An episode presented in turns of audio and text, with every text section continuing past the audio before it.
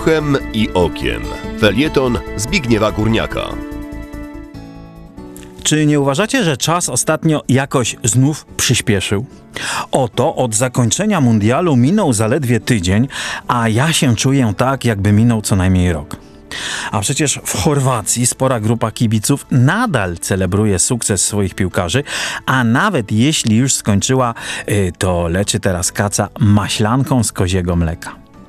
W samej Francji też zapewne nie wstawiono jeszcze wszystkich szyb, jakie w swej radości wytłukli Francuzi z krótkim stażem, a już na pewno nie odmalowano tych kilkuset samochodów, które w swojej świeżej narodowej dumie spalili. Oczywiście swąd płonących aut jak zwykle nie dotarł do nosów ludzi z klasą, którzy przy okazji zwycięstwa Francji postanowili po raz kolejny zawstydzić nas, ciemnych Polaczków, i pokazać nam, na czym polega europejskość. Proszę bardzo, mówili, wskazując na drużynę Francji złożoną prawie w całości z rdzennych mieszkańców Afryki lub ich potomków w pierwszej linii. Oto jest drużyna nowoczesnego, otwartego europejskiego kraju. Tymczasem my wciąż w zaścianku, my wciąż boimy się imigrantów. I mają rację. Owszem, boimy się imigrantów, ale boimy się niektórych imigrantów. Nazwijmy ich specyficznymi, żeby nie narażać się na ataki politpoprawnych wrażliwców.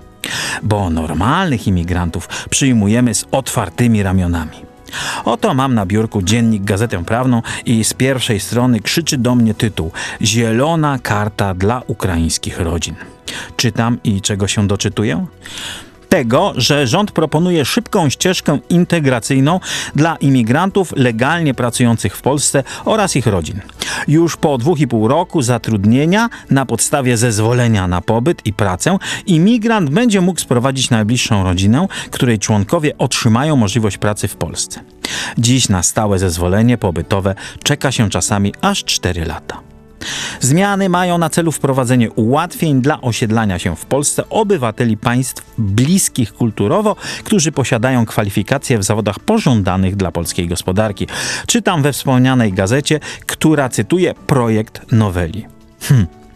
Szukam teraz słowa klucza, dzięki któremu ta dwumilionowa już chyba imigracja Ukraińców jest dla nas taka naturalna. Może tym słowem jest praca. Zieloną kartę dostaną ludzie pracujący. Proste i logiczne. A może chodzi o sformułowanie bliscy kulturowo. Bardzo to rozsądne, bo po co żenić wodę z ogniem, zwłaszcza z ogniem palonych opon i sklepów. A może tym słowem kluczem jest przysłówek legalnie. Bo zerknijmy tylko za Odrę do państwa, które uchodzi za wzór uporządkowania i organizacji. Właśnie niemiecki rząd poinformował, że nie wiadomo, gdzie przebywa 13% z miliona imigrantów zarejestrowanych w 2015 roku, kiedy to Angela Merkel zaprosiła do Europy pół Afryki i ładny kawałek Azji. Nie znajdują się oni w tych miejscach, do których ich skierowano, z czego przynajmniej połowa z nich to ludzie, którym odmówiono azylu, więc przebywają w Europie nielegalnie. Tyle, że się ulotnili.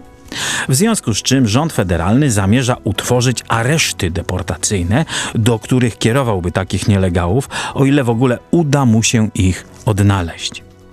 Proszę sobie wyobrazić, jaki by się jęk obrzydzenia rozległ w Europie, gdyby to obecny rząd polski ogłosił zamiar budowy aresztów deportacyjnych. Już słyszę to zawodzenie o państwie policyjnym, już widzę te nagłówki w niemieckich mediach, także tych wydawanych po polsku. Polskie areszty deportacyjne. Brrr, brzmi prawie jak polskie obozy zagłady i nie byłoby żadnej armii czerwonej zdolnej te polskie areszty wyzwolić. No, chyba że zrobiliby to przemyceni na ich teren w bagażniku partyzanci z nowoczesnej.